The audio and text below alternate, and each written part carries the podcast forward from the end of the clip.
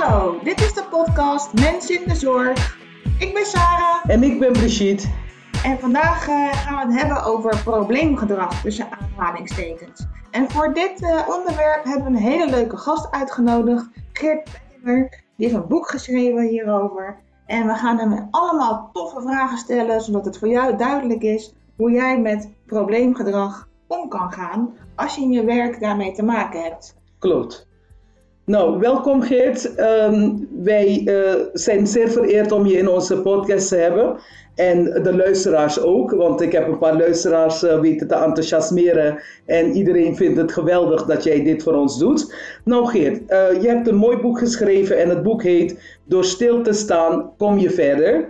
Een andere kijk op probleemgedrag tussen aanhalingstekens. En daar willen we over praten. Ik moet je zeggen, Geert, voordat we verder gaan. eh, we hebben elkaar twee weken geleden gesproken, omdat we, hè, omdat we dit met elkaar wilden bespreken.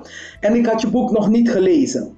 En ik moet zeggen, ik heb je boek echt binnen een halve ochtend gelezen. Ik ben niet iemand die van lezen houdt. Ik lees echt alleen als het me verplicht wordt. Maar dit boek heb ik met heel veel liefde gelezen. En mijn man zelf, die, die keek me aan van Brigitte, geweldig dat jij dit doet. Echt een inspirerend boek. Ik heb hem aan heel veel mensen voorgedragen. We zullen ook even aan het begin vertellen dat we vijf boeken gesigneerd gaan weggeven aan onze luisteraars. eh, eh, omdat je ons zo inspireert. Maar ik moet zeggen, Geert, ehm, ik snap waarom jij tegen mij zei: Brigitte, heb je mijn boek gelezen? En eh, dat boek die ik gelezen heb, geeft mij een veel breder kijk op situaties die wij dagelijks tegenkomen. Maar ook leer je ons om op een andere manier naar bepaalde onderwerpen te kijken. Maar daar gaan we over praten, Geert. Allereerst de vraag, wat heeft jou geïnspireerd om dit boek te schrijven? Nou, eerst even de opmerking dat ik eh, heel trots ben dat ik in jullie podcast mag verschijnen. En eh, ja, inderdaad, twee weken geleden twee enthousiaste meiden, want zo zie ik jullie toch wel, heb je als enthous- enthousiaste meiden ontmoet. En alleen het enthousiasme al zorgt ervoor dat ik er heel veel zin in heb om samen met jullie in gesprek te gaan. Eh, op je vraag waarom ik het boek geschreven heb, ik, eh, dat heeft, een, heeft uiteraard een oorsprong. Eh, die zit heel dicht bij mezelf. Ik, ik was, vroeger werd ik als probleemkind gezien, niet als een kind met een probleem. Ik denk dat dat een heel groot verschil is. Dus ik was een probleemkind. Ehm, en het vreemde was dat ik dat eigenlijk niet zo goed kon begrijpen. Achteraf kan ik dat natuurlijk veel beter begrijpen, kan ik terugkijken. En dat had onder andere te maken met mijn thuissituatie en met de misbruikssituatie. Dus ik heb een misbruikervaring met een oom in, eh, de jaren 60. Ehm, en dat heeft er eigenlijk voor gezorgd dat ik allerlei signalen, want zo noem ik dat dan, signalen liet zien dat het mis was met me. Maar goed, er werd toen de tijd niet gesproken over, eh, over incest. Er werd niet het kind had sowieso geen stem.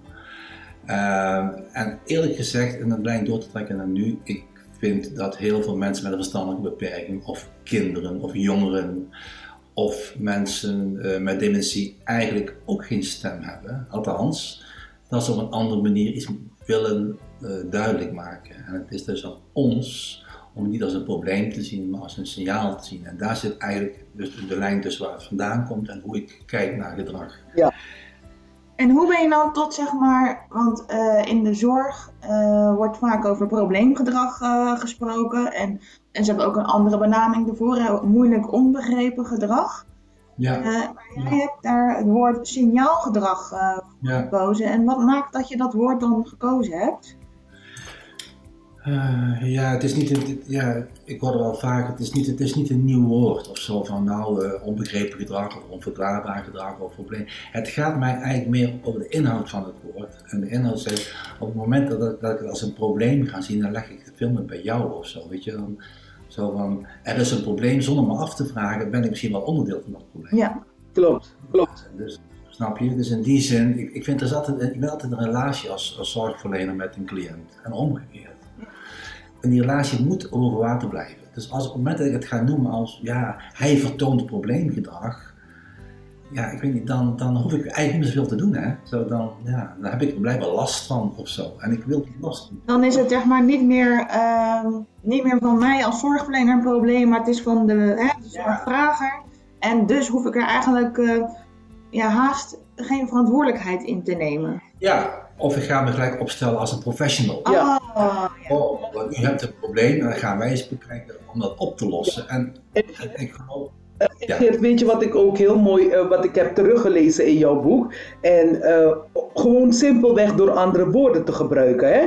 Dus doordat jij zegt van, je, je komt bij, in veel huizen kom je binnen.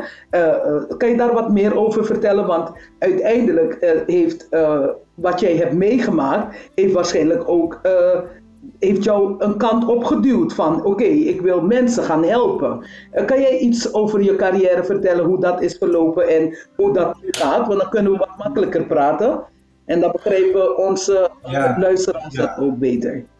Ik, ik, ben inmiddels 69, dus ik heb een lange carrière en die is nog volop in de gang. Ja. Ik, uh, ik, ik, ik, heb het idee dat die nooit ophoudt, omdat ik wil blijven leren en, en dat vind ik het mooie van het contact met mensen. Dus dat vooropgesteld. Ja. Ik ben begonnen in de zogenaamde zwakzinnige zorg uh, toen de tijd. Dat waren kinderen met een verstandelijke beperking. Uh, zo ben ik eigenlijk begonnen. En dat is natuurlijk niet, ik denk achteraf is dat natuurlijk, heeft dat een reden gehad. Ik wil natuurlijk ook een hele lieve vader zijn of een lieve volwassene zijn voor die kinderen. Ik denk dat achteraf kan ik dat zo labelen, benoemen.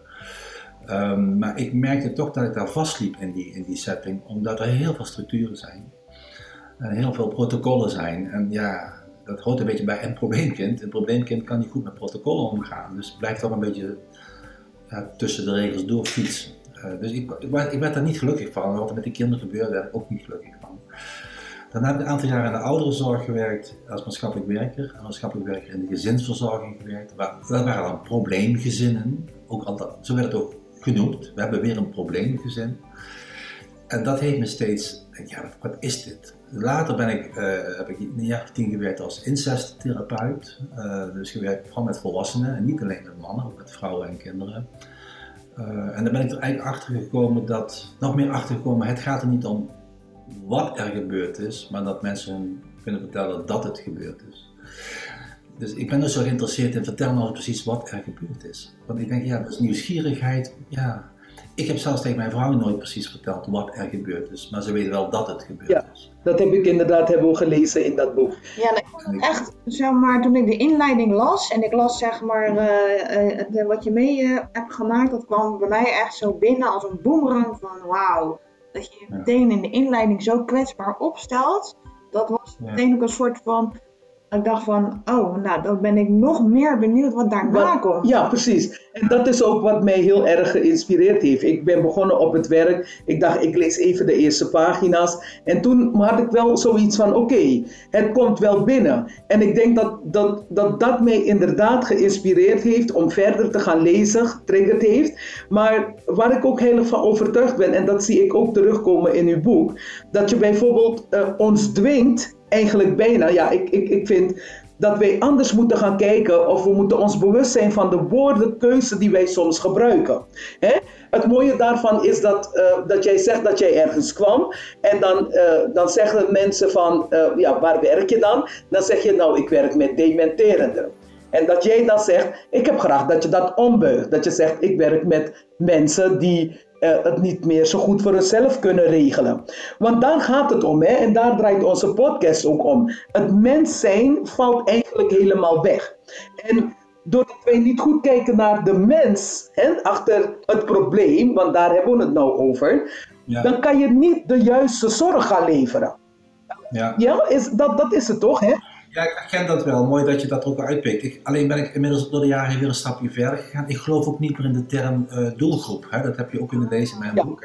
Ik werk met mensen met dementie, vind ik al, vind ik al beter als ik werk met demente ouderen. Hè? Dat, dat, ik werk met mensen, daar begint het mee. Maar ik ben nog meer aan kijken, het is mevrouw Jansen met dementie. En het is meneer Pieters ja. met dementie. Ja, dat, ik, dat is nog mooier inderdaad. Ja, en jij bent niet alleen maar de zorgverlener, maar jij bent Truus of Henk die graag met mevrouw Jansen of met meneer Pieter in contact wil komen. Ja. Ik denk, ik en dat liefde wilt geven, hè? En, ja. ja. Prachtig, prachtig, prachtig. Ja. En ik zit nu te denken, want uh, als je, ik, ik heb ook zelf in het ziekenhuis gewerkt en dan had ik een, een, een meerpersoonzaal, toen nog, met zes personen.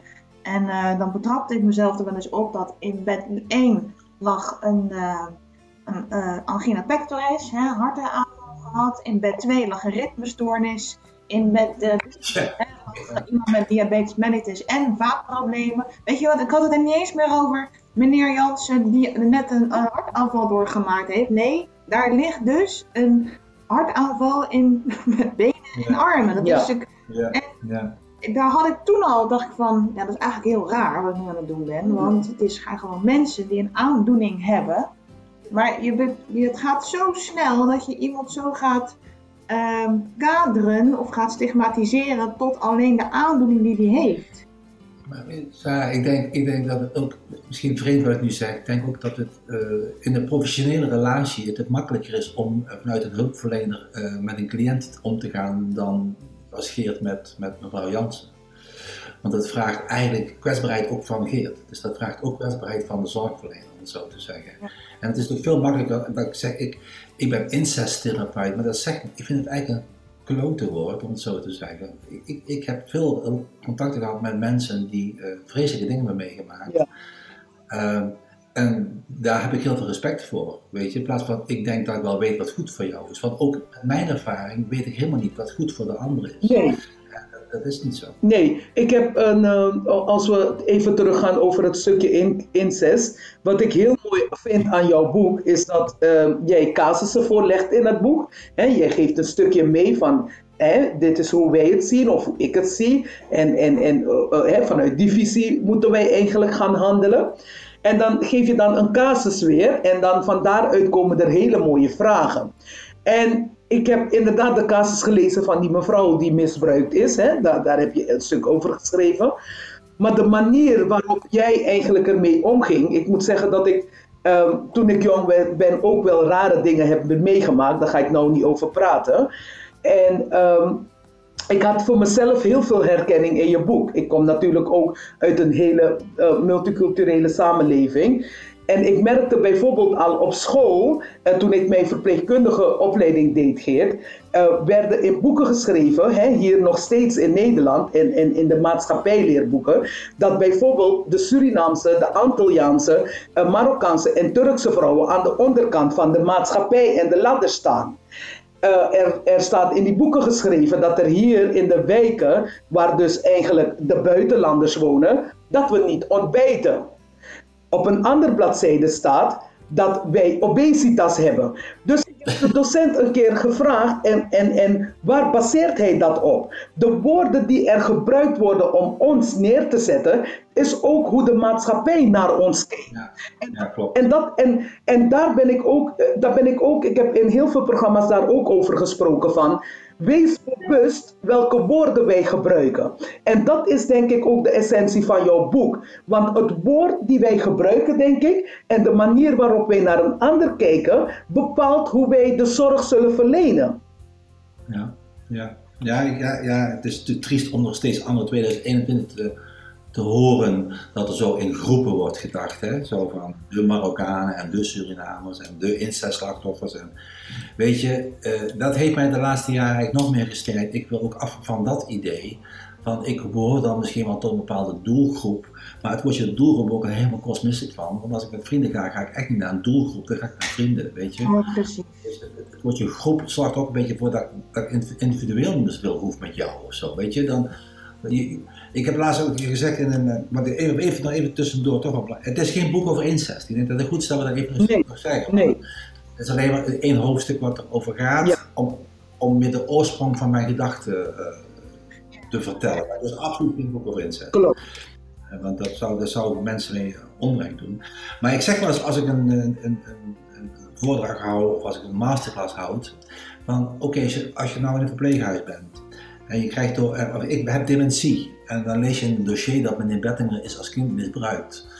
Dan vraag ik aan de mensen ook in de, in de ruimte, "Maar wat weet je dan eigenlijk van meneer Bettinger? En dan krijg je toch opmerking, ja, dan zul je wel moeilijk met contact hebben, dan zul je wel met, met, met lichamelijk contact. Je krijgt een aantal voordelen, maar eigenlijk weet niemand wat dat voor mij is, weet je. En, en ook dat vind ik het gevaar, dat we, als we een dossier lezen, waar allerlei kwalen en, en, en, en, en ellende in staat, wil nog niet zeggen dat het voor iedereen dan dezelfde, eh, eh, impact heeft gehad. Ja, het, het, het, maakt je niet uh, dat jij diabetes hebt, maakt jou niet een uh, ander mens dan, dan, dan wat als je. Nee, nee. Maar Geert, Je, verwoordt het heel erg mooi, hè? Uh, waar het eigenlijk dus om gaat, is er is een boek geschreven en daarom vind ik dit boek van jou zo mooi. Iemand heeft ooit bedacht dat wij op die manier naar een ander moeten kijken. En nu, anno 2021, is dit de uitdaging om weer er zijn nieuwe informatie is tot onze beschikking. Uh, we kunnen mensen makkelijker vinden, waardoor we ook kunnen gaan praten vanuit de ik-vorm. Van jij vindt dat, uh, een simpel voorbeeld, als ik nu te horen krijg en ik klop het af, dat ik nog maar uh, een half jaar te leven heb. Dan staat ja. er in de schoolboeken letterlijk dat ik door vijf fases ga van ja toch? En dan, dan staat er geschreven, in, in één heb je boosheid, ontkenning, noem maar op. Maar ik zal je zeggen, Geert, toen het bij mij was en ik heb iets behoorlijks narigs meegemaakt, mijn emoties gingen alle kanten op. Dus de ene moment was ik blij, de andere moment was ik boos en de andere moment dacht ik, ja, zo so be it. En dit is dus waar, waar dit boek over gaat. Het daagt ons uit om op een andere manier te kijken en goed bij stil te staan van wie ben je zelf? Hoe zou je benaderd willen worden als jij ooit daar komt? En, en uh, die mooie man, hè, wat je zegt, uh, hoe zij naar jouw dossier keken, dat is niet een uh, de realiteit. Het is niet, een, dat is niet echt. Ik denk, ook dat, dat mensen in de zorg, daar is jullie, jullie, jullie titel, of het woord van jullie, podcast mooi, mens in de zorg, dat, dat, dat zegt heel veel. Ja, je hebt een tijdschrift voor verzorgenden, waar, uh, prima, maar het gaat om de mens in de zorg. Niet alleen de mens die zorg verleent, maar ook de mens die zorg krijgt. Ik denk, ik denk dat, ja. dat, dat, dat, dat de kern van jullie, van jullie. Ja, dat is zeker onze kern. Wij zitten allemaal in het, het, het zorgstelsel. Hè? Een model. Een model. Wij zitten allemaal in een model. Maar wij vergeten dat wij mensen zijn. En dat, ja. is, hè, dat is ook echt wat ons geïnspireerd heeft om dit te doen. En uh, jouw boek, dat sluit zo nauw aan bij hoe wij nu op dit moment in het leven staan. En hmm. ja, hè Sarah? Absoluut. Absoluut. Ja. Jullie, jullie zeggen ook, het is de mensen in de zorg en, en, en niet de professional in de zorg. Nee, nee. Maar ik denk dat ja, dat, ik ga daar heel ver in, omdat ik denk de grootste, de meeste mensen die voor zorg kiezen, kiezen volgens mij voor het contact met de ander. Ja, klopt, klopt. En niet van hoe kan ik zoveel mogelijk willen wassen in korte tijd. Natuurlijk hoort dat daarbij, maar dat is niet de, de drive waarom mensen in de zorg gaan werken. Ja. Nee, dat... Mensen dat iets betekenen voor een ander, toch? Nee, en, en dat is ook niet zeg maar uh, dat jij in, uh, voor 11 uur heel de afdeling uh, hebt gewassen en gestreken. Nee, dat is nee. ook niet hetgene wat jou voldoening geeft. Het, het, wat, jou, wat, je, wat mij althans het meeste voldoening geeft, als ik met iemand dat inderdaad het contact krijg. Of uh, ja. ik, uh, ik weet nog wel, dat ik, toen was ik net begonnen met mijn opleiding tot verzorgende IG en toen moest ik een meneer nat scheren. Nou, dat, is wat, dat vond ik sowieso al in het begin heel lastig. Ja. Die meneer die vond het ook helemaal niet zo prettig. Maar dan heb ik weer de partner van die meneer, want die stond erop dat haar man elke dag nat geschoren werd. Dus ik dacht van nou, toen kwam ik erachter dat hij echt een heel fijn liedje had waar hij dan compleet ontspande. Dus ik heb gewoon iets meer research gedaan naar de, naar de liefhebberij van deze man, hè, naar de muzieksvoorkeur. Dus ik nou dat Ja. elke dag als ik die man, als ik moest werken en ik moest die man scheren, deed ik gewoon dat liedje opzetten. Ja, mooi, was mooi, gewoon rustig en ik, mooi, ik kon scheren. Maar dat dus wel dat eh, ik als eh, jonge professional destijds het heel eng vond en moeilijk vond om contact te maken. Maar dat je je eventjes moet dat opzij moet zetten en dan moet gaan kijken, maar wie is die andere man dan? Wie is die man die ik moet scheren en hoe Ja. kan ik hem nou echt helpen? Ja, En even los van het feit of ik destijds niet gewoon had moeten zeggen, uw man wil helemaal niet geschoren ja. worden. want Geert, dat is ook het punt, hè. Daarom vind ik dat zo mooi, want ik, ehm, twee weken geleden zei je heel duidelijk tegen mij, Brigitte, heb je mijn boek gelezen? Ik zeg het nogmaals. En terwijl ik dat boek las, en dan hoorde ik mijzelf met jou praten, hè. Ik, ik, ik, het, het gesprek kwam terug in mij op, en ik dacht, Brigitte, wat ben je toch een idioot. Ik snap Geert. Ik snap dat, nou, ja, even een beetje uh, uitvergroot. Een beetje idioot. Een beetje. Maar ik snap jou. Want eigenlijk, de manier wat jij hebt omschreven in dat boek, ik zal je vertellen, de organisatie waar ik nu werkzaam ben. Ik heb uh, de locatiemanager en iedereen om me heen gevraagd om dit boek aan te schaffen en dit boek te lezen. Nou, ze waren super enthousiast. En uh, beneden bij ons op de afdelingen hebben wij twee leerafdelingen. Dus de school zit ook daar. En ze hebben hier ook echt oor naar. Ze vinden het echt fantastisch. Maar Geertje schreef een stukje in jouw boek waarbij jij aangaf van uh, wij willen het kleinschalige, want daar kampen wij nu in de organisatie mee. Uh, vroeger was de transitie van een verzorgingshuis naar een verpleeghuis. Dus die mensen die daar waren, zij dachten wacht even, die mensen in een verzorgingshuis bleven eigenlijk al op zichzelf.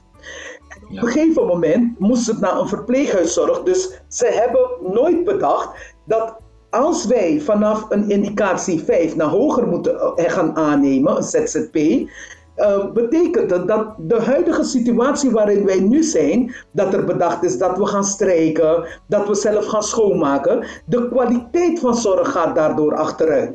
En, ja, als ik jou mag onderbreken, Brigitte, ja. ik denk dat het nog een stapje Ik denk namelijk dat de behoefte van de verzorgende exact dezelfde is als de behoefte van, de, van degene die verzorgd moet worden, om het zo te zeggen. Want uiteindelijk gaan heel veel verzorgenden ontevreden naar huis s'avonds. Ze hebben het gevoel dat ze hard gewerkt hebben, maar toch niet hebben kunnen doen wat ze hadden willen doen.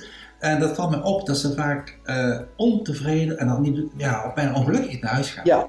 Dat, uh, omdat ze meer aandacht en ik denk, hadden meer aandacht willen besteden. Ja. En ik denk Ja. als dat heel lang doorgaat, dat je als jij dag in dag uit eh, met een onvoldaan gevoel naar huis gaat, hou je niet vol. dat hou je niet vol, maar dat zorgt uiteindelijk ook voor een soort onverschilligheid. Want je Ja. doet je ding, hè? Je, dat is wat je dan te horen krijgt van de zusters. Hè? Ik kom hier en ik doe mijn ding. Ja. En daarom Ja. hebben wij ook gezegd, uh, wat onderscheidt ons als teamleiders? Ja. Ja. Ik ergens, Want ja, ja. Dan, daar, daar, daar, daar Ja. schrijft Geert natuurlijk ook echt iets over van eh, de angst van de zorgverlener om echt die eigen regie bij de bewoner te laten, of bij, de, bij degene die zorg nodig heeft te laten. Daar, die angst is zo groot en die komt vanuit de leidinggevende. Gevende. Het komt vanuit Ja, maar het komt, komt eigenlijk ook omdat we vinden dat we geen fouten mogen maken. Klopt. Ja. Klopt. En daar is ook geen ruimte voor. En, en als je goed naar het systeem gaat kijken, het systeem is zodanig ontwikkeld dat mensen, dat er steeds verbeterplannen op verbeterplannen moeten komen. Eigenlijk denk ik, laten we teruggaan bij af. Laten we gewoon die liefde geven op basis van wat wij zien, wat wij voelen, wat wij, wat wij merken dat de ander nodig heeft. En ik ben er heel van overtuigd dat de teamleiders en, en de directeuren en noem maar op, daarin een hele grote rol spelen. Want weet je wat het is, Geer? Ik merk aan mijzelf en, en als jij op de werkvloer komt. En ik mag niet gewoon Brigitte zijn, waardoor ik ook niet de liefde kan geven bijvoorbeeld aan Geert. Hoe wil ik dan gelukkig zijn als ik de hele tijd maar op, op, op, op, op mijn tanden loop? Klopt. Wij moeten helemaal echt gewoon terug bij de basis. En dan is eigenlijk bij mij de volgende vraag, want ehm, ik zat meer in die stoel van, de, hè, voordat ik je boek gelezen had, deed ik wat in jouw boek staat eigenlijk ook al. Als ik je zal zeggen, we hebben in onze vorige podcast over seksualiteit, hebben wij het gehad over een meneer die dus uh, uh, echt waar, uh, zelf MOG hebben ze ingeschakeld. Uh, we hebben met heel veel disciplines om de tafel gezeten totdat ik daar kwam werken. En ik heb ze dus gevraagd, maar dames, voor wie is het probleem? Wie, wie, wie vindt dat een probleem? Nou ja, ja, hij zit aan onze titel. Ik zeg maar, maar vind je dat lastig? Op een gegeven moment heb ik gezegd van, jongens, weet je wat, ik ga met die dochter praten. Geertje gaat het niet willen geloven. Die dochter zat bij mij om de tafel. Ze zegt: Brigitte, mijn vader woont al acht jaar hier. En jij bent de eerste die mij vraagt: hoe was je vader? Hoe was jouw vader thuis? En wat vertelde die vrouw tot mijn grote verbazing aan mij? Dat haar moeder. De moeder was in haar jeugd seksueel misbruikt. Dus in het contact met haar vader kwam haar vader al liefde op dat gebied. Hij kwam wat, hij kwam wat tekort. Toen die moeder is overleden, uh, is hij, zat hij vaak op bankjes in de stad, uh, daar ergens in Rotterdam. En hij zat altijd op bankjes een beetje praatjes aan te gaan met vrouwen. En het was een mooie man. Dus hij had heel veel seksuele contacten. Die man miste dat. Geert, ik heb die meneer op een afdeling gezet. Ik heb een, we hebben een, uh, een, een sekskanaal voor hem geopend. Als hij onrustig is, doen we de televisie voor hem aan. We hebben gezegd, we kunnen kijken of we een pop voor hem kunnen zetten waarmee hij kan knuffelen. Die man ging binnen één week praten, hè. Die man ging binnen één week. En dat is het. Wij moeten mensen vragen om, om dieper naar de persoon te kijken en niet naar het probleem. Ja. En, en veel meer, veel meer wie, wie ben jij in plaats van, van wat heb je. Ja, klopt, klopt. Denk ik Weet je, als ik op vakantie ga, ga ik ook niet gelijk vertellen wat ik allemaal heb. Dan ga ik vertellen wat voor leuk werk dat je doet en uh, hoeveel kinderen je hebt. Weet je zo, je gaat niet over je verhalen praten. Ja. En, en, zodra je in een verpleeghuis komt, en ik kom als CCE, hè, ik werk voor het CCE veel, kom ja. veel in verpleeghuizen. Ja, dan komt er weer, kom ik opeens binnen als de deskundige, hè, want op een gegeven moment weet een team het ook niet meer en niemand weet het meer. En dan zeg ik, en dat is echt mijn oprechte overtuiging, volgens mij is er maar één deskundige, dat is de cliënt zelf. Klopt. Want die heeft als enige ervaring in hoe het voelt om dementie te hebben, of die heeft ervaring hoe het voelt, enzovoort. En als we dat zouden kunnen opbrengen, dat we proberen de cliënt te volgen, in plaats van andersom, dat hij ons moet volgen. Ja, dat, ja. En ik denk nogmaals dat, het, dat wat, ik, wat ik vertel, is niks nieuws. Het is nog niet een nieuw idee. Klopt. Het is terug naar het niet, Geert. Omdat, omdat, we, omdat we in de beheerscultuur uh, ja. opgroeien, ja. denk ik. Hè? We ja. willen beheersen, we willen, willen uh, ja, weet ik het. Maar ja, ik had, vroeger had ik, had ik een tante en die had dementie, maar dat was, voor ons was dat een hele rare tante. Maar die deed een hele pot jam op de, op de boterham. Dat vonden wij best wel een apart mens, vonden wij dat. Maar die was wel gewoon van die ons in huis. En uh, daar kwam geen zorgverlener of professional aan te pas. En die vrouw die mocht zijn wie ze was. En, en, en wij vonden het wel grappig. Nou, eigenlijk heel gezond. Een kind vindt dat natuurlijk heel apart dat een vrouw. Maar wij mochten geen pot jam op de boterham gooien. Nee. Weet je, en we hebben daar op een gegeven moment hebben daar een heel circus omheen gebouwd. Van, van zorg en, en deskundigen en psychologen en ik weet het allemaal niet. Ik ben er niet op tegen, maar ik mis het. Ga nou toch eens echt luisteren naar die, die, man, naar die man van die seksualiteit. Ga eens luisteren naar die man. In plaats van ga allemaal invulling geven aan wat je allemaal denkt dat het is. Ja, maar daar is ook zo'n soort van term voor, uh, of, uh, over uh, voorzorg. Ja, ja. Wat bedoel je hiermee? Ja, ja. Kijk, het is natuurlijk. Dan denk ik dat, zorg, dat, dat zorgverleners niet alleen lieve mensen zijn, of geen goede mensen zijn, maar langzaam afgeleerd hebben wat, waar ze goed in zijn. Ja. Want een zorgverlener die moet, er, moet er bijna voor zorgen dat iemand niet valt, of dat iemand zich niet verslikt, of dat iemand, weet je, we moeten voorkomen dat. Ja. Dat betekent dat veel mensen dus, dus in, een, in een stoel zitten en dan niet meer uitkomen. En wat zie je dan gebeuren? Dan gaan mensen opstaan. On, worden dan onrustig, heet dat gelijk. Weet je wel? Het is gelijk onrustig of het is overprikkeld. Ik weet dat niet allemaal. Want gelijk wordt daar, wordt daar een, iets omheen gebouwd. Terwijl die. Terwijl, maken. Ja, ja. Ik wil lopen, ik wil gaan lopen, weet je. Maar zeg eens in de zorg, ja, hij gaat dwalen. Waarom zeg je niet gewoon, hij gaat een eindje wandelen? Ja. Weet je? Ja. We, we, we maken het allemaal zo, zo, zo, zo, zo, zo vreemd. En dus, dus tot voorkomen dat ik val, hm? want als ik die manier valt, dan krijg ik en met, het, met de kinderen te maken en te maken met de, met de de afdeling. Ja. Er wordt niet meer gesproken, hoe kunnen we zorgen dat die man wel kan lopen? Mm, ja, en, en, kijk, je zegt ook van de zorgverleners die willen graag uh, uh, hè, voorkomen dat iemand pijn heeft of valt of uh, ja. wonden krijgt, dat soort ja. dingen. Maar wat is nou zo, ja, het is ook heel vervelend als pa of ma valt, natuurlijk. En daar hebben we het eerder over gehad vorige week in onze podcast uh, over de wet zorg en dwang. Ja, ja, ja. Dat, uh, dat, we dan, dat er ook gewoon dochters zijn die dan zeggen, nou bind pa dan maar vast, want ik wil niet dat die valt. En ik wil niet dat hij zijn heup breekt, want dan gaat hij dood. En uh, ja. want er gaat er best wel veel overlijden na een heupfractuur. Ja, dat is bekend. Ja. En, maar tegelijkertijd denk ik van ja, aan de andere kant, als pa was, was gaan lopen en hij was gevallen en hij had zijn heup gebroken. Ja, heel vervelend, nogmaals, pijnlijk. Maar dan had hij wel nog zijn eigen ding gehad.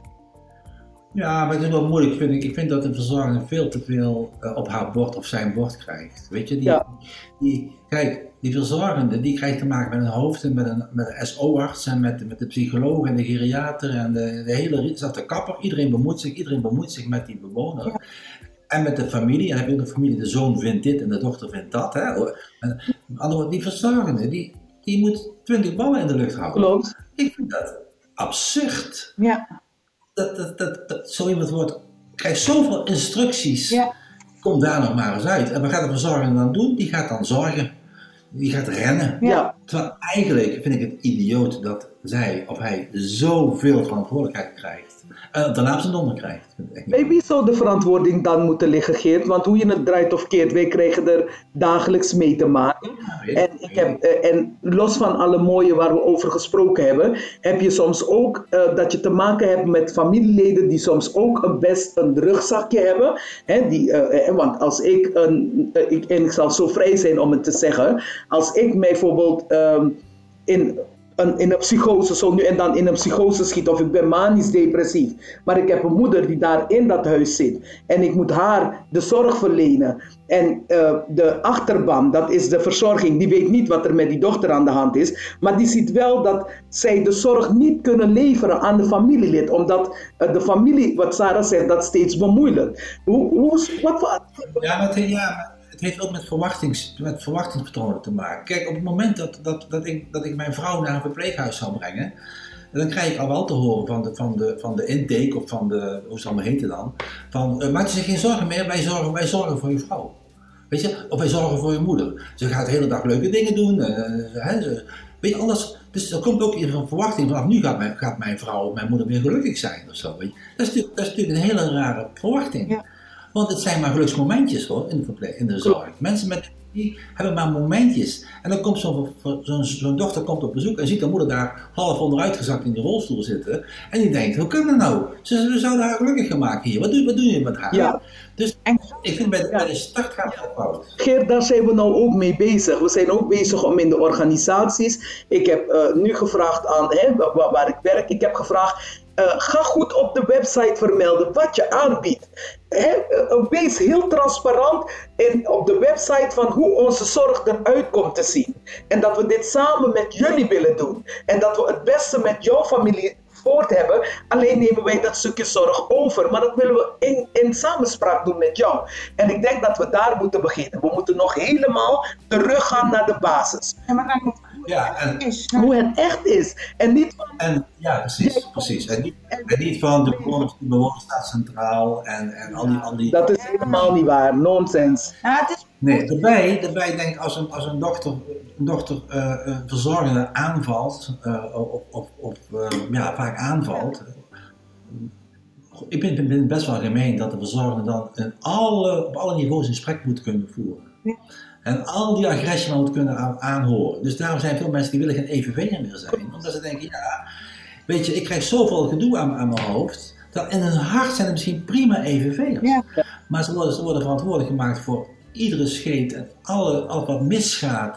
Ja, ik zou het ook niet meer willen zijn. Nee. Maar Geert, je ziet ook dat ze er niet mee om kunnen gaan. Ik heb laatst een familielid gehad, een, eh, een, een, een, een enkele jaren geleden. De familielid die kwam naar me toe, die kwam klagen van... En er waren kopjes in de kamer van mijn moeder. En ik heb foto's gemaakt. Die maakt allerlei foto's van alles wat er gebeurt op de kamer. De medewerkers worden niet goed genoeg beschermd door hè, hun leidinggevende of de managers. Waardoor de familie maar gewoon steeds verder gaat. En op een gegeven moment heb ik toen tegen de familielid gezegd: Ik zeg, mevrouw, moet u luisteren. Uw moeder woont op een afdeling waar wij iedereen die ruimte en vrijheid geven om, eh, om te bewegen. Ik besluit geen deuren. Dus ehm, u moet weten dat dit een. Dat u dit vaker zal, voor, dat zal gebeuren. Maar je ziet dan dat het, het, het, het verpleegpersoneel alleen maar bezig is om het familielid te pleasen, dat die kwaliteit van zorg heel erg achteruit gaat, Geert. Ja, plus ik denk dat een verzorgende eh, is, is, is, is, ja, is onder andere verantwoordelijk voor het wel en wee van een cliënt, of van een patiënt, hoe je ze allemaal noemt. Maar ik denk dat de leidinggevende verantwoordelijk moet zijn, eh, moet achter de verzorgende gaan staan. Weet je, en als verzorgende ga je achter de bewoner staan, en als leidinggevende vind ik dat je achter de verzorgende moet gaan staan. Ja. En dat gebeurt niet. Nee. Dus die verzorger wordt heel vaak gemangeld tussen, tussen de, wat ze heel goed probeert te doen, en dan komt de leidinggevende zeggen, ja, ik heb een klacht gekregen van, van een dochter. Ja, ja, Hij, ik vind de leidinggevende moet per definitie achter zijn verzorgende gaan staan. absoluut. ja, en dat is wat wij ook doen. Ja. Ik heb plaats, ik zal je zeggen Geert, ik heb, ik heb een keer een klacht gekregen van een familielid. Die is zelf naar, uh, uh, uh, waar, waar kan je stappen? De, nou, nog verder is hij gegaan. De commissie? Hij is, nee, nog verder is hij gegaan. Landelijk heeft hij het getrokken. Oh. Omdat hij vond dat ik te veel opkwam voor mijn medewerkers. Hij zegt, ja, jij, ja dat, dat echt Geert, ik meen het echt serieus. En dan als je geen locatiemanager hebt die ook achter jou staat, dan doet het ook mij heel veel verdriet en pijn. Weet je, Geert? hadden we elkaar. Ja, hadden we elkaar. Ja. Geert, ik zal je zeggen, ik heb een, een, een, Hollandse mevrouw die kwam bij ons wonen op een multiculturele afdeling. Maar ik heb altijd gezegd, uh, uh, omdat ze weten dat het multicultureel is, de familieleden weten niet hoe het aan toe gaat. En ze hebben net als waar we over hebben gesproken, hè, een beeld over hoe het daar in dat huis aan toe zal gaan. Dus ik heb aan die mevrouw gezegd, mevrouw weet u wat, kom even een keertje bij mij langs, dan gaan we een rondleiding geven. Weet je wat die mevrouw uh, maanden later toen uh, ze een, gesprek kwam van joh, dat huis waar je je moeder naartoe wilde brengen, daar is nou een plek. Wilt u dat uw moeder daar naartoe gaat? En ze wilde een gesprek met mij, de arts en de psycholoog. Weet je wat de familielid tegen mij heeft gezegd? Ze zegt mevrouw van Brussel, weet je waarom ik mijn moeder hier laat en niet weghaal? Toen jij mij een rondleiding gaf, heb je tegen mij gezegd, mevrouw luistert u goed, wij willen een familielid zijn van je moeder. Op het moment dat u hier zo weggaat, moet u weten dat een familie ook verder zorgt voor je moeder. En ze zegt, ze heeft er geen dag spijt van gehad. En dat is wat we moeten doen. Dus die, de woordkeuze die wij gebruiken, Absoluut waar. is heel belangrijk over hoe wij dit verder willen gaan implementeren. En echt Geert, Iedereen die in die zorg werkt en leest, al moet ik je persoonlijke promotor worden, nog I'm one that's gonna do it. Because door stil te staan, hè, Kom je misschien, een klein, misschien een kleine geruststelling. Het boek, het boek komt vanaf uh, september op alle MBO, verzorging IG. Uh, wordt het aangeboden? Niet wordt aangeboden. Ja, dat is heel, dat is heel goed, Geert. Het zal waar wij nou voor strijden nog makkelijker maken. Ik denk dat het revolutionair, als, als, je, als we leerlingen gaan opleiden met dit uh, in, een, uh, in een heel duur woord, in een curriculum, zeg maar. Ja. dan denk ik dat, uh, dat zeg maar, de, de mensen die we nu opleiden, dat, dat, die gaan dan ook breder kijken naar, naar de mensen waar ze voor zorgen. En dat is eigenlijk maar ook gewoon naar de mens. Het, het daagt je ook gewoon uit, dit boek daagt mij ook gewoon uit om naar iedereen anders te kijken. Of ik nou zorg verleen. Het gaat om, hoe denk je? Hoe, hè, die hokjes die wij steeds allemaal in onze hoofd hebben. Hoe, je moet jezelf uitdagen om eruit te stappen. En het, is, het vergt veel van een persoon. Goed, maar goed, laten we wel wezen, mede, mede dankzij mijn boek heb ik jullie ontmoet. Weet je, en, en, zo zie ik het ook nog eens een keer. Vaak is, weet je, dat boek zorgt voor zoveel mooie contacten. Dan denk ik, nou, dit is dan weer zo'n contact. Ik ben ook helemaal niet bezig van hoe vaak zal het boek verkocht worden. Wel, het zou fijn zijn als het gelezen wordt, maar niet in de zin van verkoop of geld. Dus dat is het mooie van mijn boek, dat ik op plekken kom waar je normaal gesproken nooit komt. En dan denk ik, nou, nou dit vallen jullie dus nu.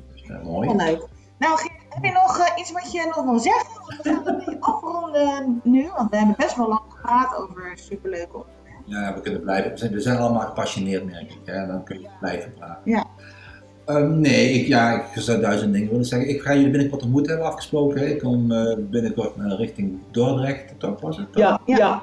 Je bent bij mij in de organisatie van harte welkom. Ja. We gaan afspreken na de uitzending, gaan we, gaan we afspreken ja. uh, concreet ja. Binnen nu een paar weken kom ik langs. En uh, we gaan vijf boeken weggeven samen. Dus, uh, ja, lieve, uh, lieve luisteraar. dan ga ik er meteen nog inhaken. Dankjewel voor deze brug, Geert. Lieve luisteraar, ja. nu jij deze podcast bijna afgeluisterd hebt en niet afgeraakt bent, willen we jou onder onze luisteraars vijf boeken weggeven. En die worden dan persoonlijk door Geert zelf gesigneerd. Dus dat is superleuk, hè? Ehm, hoe maak je kans op dit boek? Nou, we gaan sturen een mail naar info.mensindezorg.nl. Schrijf daarop je naam. En uh, nou, schrijf er ook een leuk verhaal bij wat jij, hoe jij met dit met probleemgedrag in aanraking bent gekomen. En we gaan gewoon vijf mensen loten. En dan uh, krijg je een boek opgestuurd. En dan, uh, dat, wij zorgen ervoor dat het bij jou terecht komt. Nou, en dan zijn we daarna natuurlijk ook heel benieuwd dat als je het boek hebt gelezen, wat het met jou heeft gedaan. Ja, zeker. Wat je er wijzer van bent geworden. Dus wij, wij willen ook met jou als luisteraar echt dat contact maken van mens tot mens.